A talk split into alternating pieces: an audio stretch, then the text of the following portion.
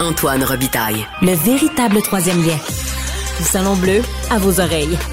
Et tout ça sans utilisation des fonds publics.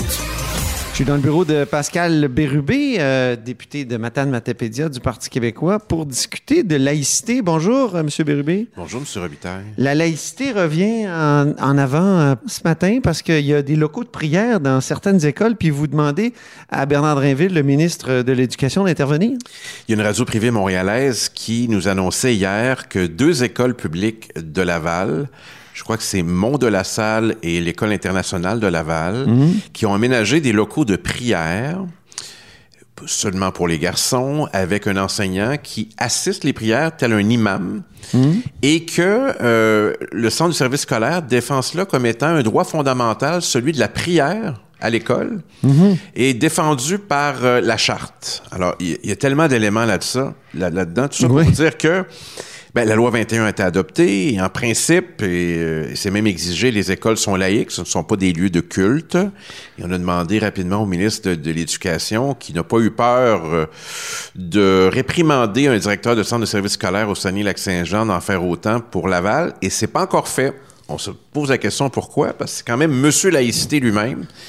Et euh, si on accepte ça à Laval, ça va devenir une première qui pourrait euh, faire en sorte que d'autres écoles en fassent autant, que ce soit pour euh, des prières euh, chrétiennes, euh, musulmanes ou, ou pour d'autres confessions. Euh, c'est quand même un faux pas important. Mais on peut quand même prier dans 21. une école. Il me semble que la loi 21 s'attaquait surtout aux, euh, aux symboles religieux. Les écoles sont laïques et ce ne sont certainement pas des lieux de culte où on peut pratiquer un culte. C'est dans l'esprit de la loi. L'école est laïque. On ne peut pas afficher sa foi avec un signe ostentatoire. Voilà. Je suggère que de prier, ce n'est pas euh, un symbole, mais c'est quand même un geste particulièrement ostentatoire. Et dans certains cas, audible. Ah, mais vous allez beaucoup plus loin que la loi, il me semble. Oui, c'est Qui peut-être un proscrit pas le- le- la religion des écoles. Mais à la, ben, je, je dirais Il qu'est-ce peut y avoir des lieux de prière, non? Ben quand on- non, que ça c'est une nouveauté, il n'y a plus de cours d'enseignement religieux. Alors là, des, aménager des lieux de prière, voire même le gymnase dans un des cas, ça m'apparaît suffisamment sérieux pour mettre ça euh, au test avec la loi 21 et surtout à l'appréciation du ministre de l'Éducation, qui, on en conviendra, a une certaine expertise en matière de laïcité. Vous avez déposé une motion euh, tout à l'heure euh, sur Hydro-Québec. Vous dénoncez les hausses des tarifs à partir euh, ou depuis le 1er avril euh, 2023. Puis vous demandez aussi que les trop perçus soient remboursés, Ben oui. exactement comme ce que la CAQ euh, demandait quand elle était dans l'opposition. Exactement, et on a toujours été très assidus avec ce rappel d'un engagement électoral de la CAQ qu'ils tendent à, à écarter. Pourtant, euh, ils l'ont dit à plusieurs reprises en Chambre. Il y a même la députée de Saint-Hyacinthe à l'époque qui avait été filmée en train d'apporter Oui. euh, quelques boîtes de, de pétitionnaires à, à Hydro-Québec. Alors, tout ça n'a jamais existé, un peu euh, comme si ce n'était qu'un rêve, pour rester dans le même champ lexical que la semaine dernière, sans en ajouter. Oui, oui, oui. Alors, euh, les, les trop perçus n'ont pas été remboursés totalement. Euh, C'était la somme de 1,5 milliard qui était facturée en trop. Il Oui. en manque pas mal. Donc, euh, ce qu'on demande au gouvernement, c'est que vous venez d'augmenter les tarifs d'hydroélectricité. Euh, les gens ont de la difficulté à arriver. On a de l'argent suffisamment à Hydro-Québec. C'est le bon moment pour honorer votre engagement. Ils nous ont dit non. Donc, quand on fera le bilan des engagements tenus ou des opportunités manquées pour remettre de l'argent dans les poches des Québécois, Oui. ben ça, c'est manqué. Oui, mais en même temps, est-ce que euh, l'électricité n'est pas extrêmement, euh, comment dire, bon marché ici euh, au. Québec? euh, Au, au Québec, on a fait le choix qu'elle soit basse, notamment parce qu'on dispose de la ressource et aussi parce que, en principe, c'est d'abord aux Québécois que ça devait servir. ouais. Et là, l'augmentation est, est importante dans un contexte où il y a de l'inflation, s'il y a une hausse du coût de la vie. Puis Hydro-Québec a amplement d'argent. Je veux dire, des profits records de 4,55 milliards de dollars uniquement pour 2022 grâce à la loi 34 qui devait permettre d'économiser aux Québécois. Donc, ça a eu l'effet Ouais. inverse. Ça peut compenser pour les baisses d'impôts, non? Euh, ben, en tout Parce que tout ça s'en va dans le fonds consolidé. Ben oui, alors euh, absolument. Puis ils vont faire d'autres choses avec, dont les, les baisses d'impôts. Mais cet argent-là, c'est des utilisateurs d'Hydro-Québec qui l'ont payé en trop, d'où le terme trop perçu. Donc c'est facile de créditer sur la prochaine facture un montant. Donc on parle de la période entre 2005 et 2017, c'est celle où il y a eu des trop perçus. Ouais. Et euh, il pourrait même euh, réaliser, euh, corriger l'erreur libérale, parce que c'était avant l'arrivée de la CAQ.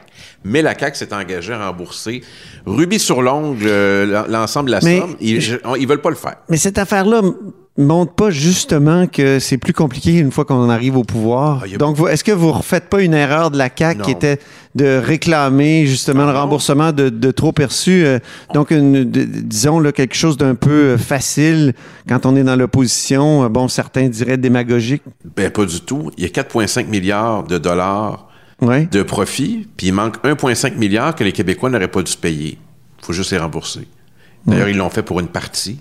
Oui, c'est ça. Alors, pourquoi ils l'ont pas fait totalement? C'est pour se garder une marge de manœuvre, parce qu'ils trouvaient ça plus payant électoralement d'envoyer des chèques et euh, de baisser les impôts. Moi, je crois à la parole donnée. C'est un engagement qui n'est pas tenu. Et pour les gens qui nous écoutent, c'est une opportunité de d'améliorer notre pouvoir d'achat en 2023. Le gouvernement dit, je sais mieux que vous comment dépenser votre argent. C'est assez ironique de la part de la CAQ. Euh, parlons maintenant des, du faux pas qu'a reconnu euh, Gabriel Nadeau-Dubois. Et quand, la semaine passée, le co-porte-parole de Québec solidaire a carrément dit, là, a évoqué la pollution nocturne de, de, Ouais.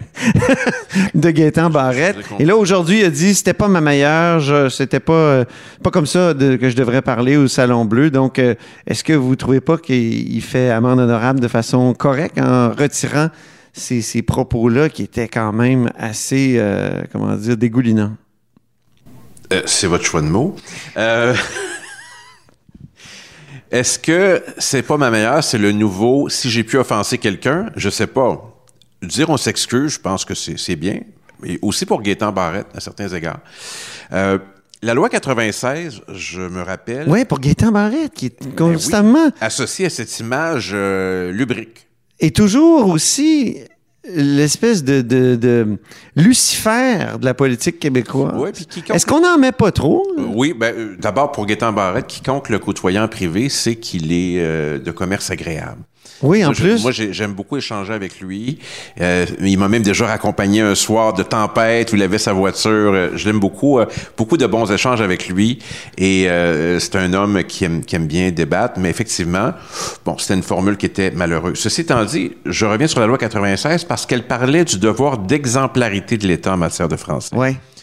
Qu'en est-il du devoir d'exemplarité des parlementaires de l'Assemblée nationale? Quant à la langue parlée, la langue écrite en public, en privé, en toutes circonstances, dans les communications avec leurs commettants, je trouve qu'on a un devoir d'exemplarité et peut-être que très bientôt, euh, on va évoquer ce devoir d'exemplarité des parlementaires à l'Assemblée nationale. On réfléchit à une formule, vous en serez le premier informé, mais euh, l'utilisation outrancière d'anglicisme. Premier ministre a parlé de guts, des euh, De mots anglais carrément. C'est même plus des anglicismes. Top Gun, Ouais. euh, puis bon, euh, la formule de M. Nadeau-Dubois. Ah ben ça. oui. Alors, euh, la langue est suffisamment riche pour... euh, Le mononcle 101 Ouais. que je suis euh, ben, et- approuve. Et, et d'ailleurs, une leçon pour tout le monde. Vous savez qu'il y a la Fondation Lionel Gros qui honore les géants et les géantes de notre patrimoine. La capsule qui est sortie cette semaine, c'est Miracri. Ah oui. Alors, quiconque a déjà entendu Miracri, pour qui c'était, je crois, sa troisième langue, le français, d'abord l'anglais, le mohawk qu'elle maîtrisait, et le français, est une des communicatrices les plus éloquentes que le Québec ait connues dans les communications. Une femme fabuleuse. J'ai écouté cette capsule-là euh, qui montre qu'on peut avoir un choix de mots très varié pour dire plein de choses. Et le premier ministre devrait s'en inspirer aussi parce que les gens vont l'écouter. Et à certains égards, euh, je trouve qu'il utilise des termes qui traduisent pas très bien sa pensée ou on pense des fois mieux se faire entendre en utilisant des, ang- des anglicismes. Je trouve qu'on a tous un exemple à donner. Merci beaucoup, Pascal Bérubé, Merci. député de Matane Matapédia, évidemment député du Parti québécois. Là-haut dans le bureau. C'est ça.